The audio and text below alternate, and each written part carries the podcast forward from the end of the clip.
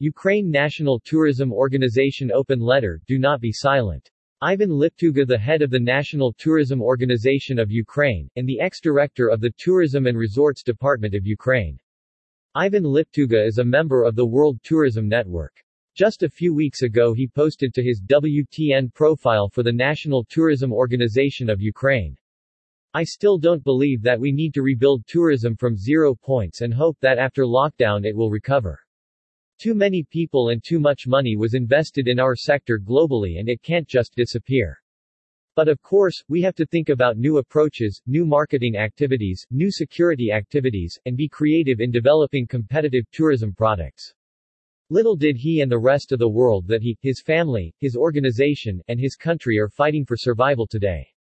Two weeks ago the World Tourism Network facilitated a panel discussion by Ivan entitled, Ukraine Tourism, We Love You and Are Open. YouTube. Today Mr. Liptuga asked the World Tourism Network for any help possible. Representing the Ukraine travel and tourism industry, Ivan has this appeal to WTN members. An appeal by Ukraine to our friends in the global travel and tourism industry. I am writing this post in English because it is addressed to the global business community. Here in Ukraine, words are no longer needed, we all do everything we can. I think that over the past 96 hours, no one in the world has any doubts about what the current Russian regime is. Even those who consoled themselves with a small hope that the informational confrontation distorts reality and thickens the colors over a vast peace-loving country, which is based only on noble values. What is called demilitarization is nothing but an open perfidious, wild, brutal, medieval attack on an independent country in the heart of Europe, an attack on my home Ukraine. The way the entire people of Ukraine rallied during these 96 hours speaks of one thing, denazification, can only end with the complete extermination of our 40 million population. Not a single sane person in the next 10 generations would forget or forgive this treacherous crime by Russia against the people of Ukraine. This war is also treacherous in relation to the people of Russia, who were deceived and made hostage to barbarian intentions. For many decades Russia will become a world outcast and a symbol of inhuman evil. Until recently, I did not believe that this is possible in our time in our society. For more than 20 years I have worked on the development of tourism and international trade. We have built and developed business relations with the whole world. The last 72 hours have reset everything for our country, reset the results of my life and the lives of millions of my compatriots. But the worst thing is that right now, in these minutes, tens of thousands of ordinary people, our relatives, friends, and colleagues, who never prepared for war, picked up guns and bottles of the combustible mixture and went out into the street to come face to face with enemy tanks and armored vehicles. They die, but they don't give up. The whole world can envy such cohesion and patriotism. Now I appeal to the entire global tourism and international trade community, to all my friends and colleagues in the tourism and logistics sector with whom we have worked together for many years and who write to me continuously from all over the world from Hawaii to Singapore and from South Africa to Norway.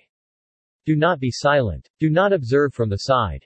This nightmare must be stopped now by any means available. Ivan Liptuga, National Tourism Organization of Ukraine. Every Russian company, every citizen of this country must open their blinded eyes, understand and bear responsibility for the crime that their government is now committing. Destroying Ukraine right before your eyes, they trample on all the values of the modern civilized world. Russia won't stop with Ukraine.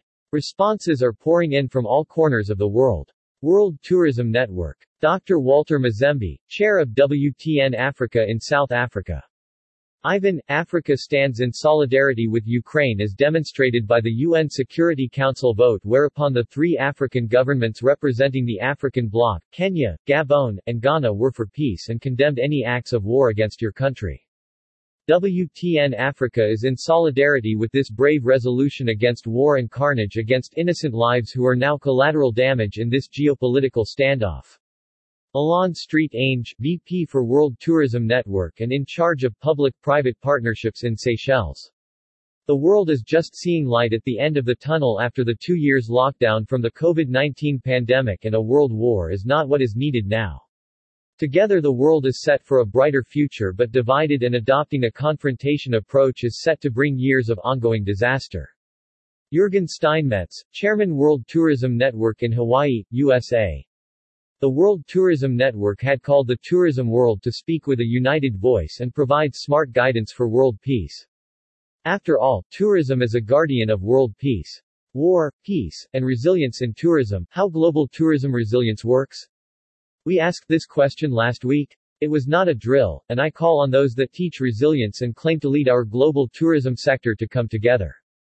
The World Tourism Network is here to play our role. Our support for Ivan, his organization, and the people of Ukraine will be a given. Ukrainians and Russians are brothers, are friends, and have many family ties. This war is not about the people, it's initiated by one misguided leader. We invite specifically our members in these two countries to start a good faith discussion. WTN will establish a Russian-language tourism discussion forum. More information on the World Tourism Network, including membership options, www.wtn.travel.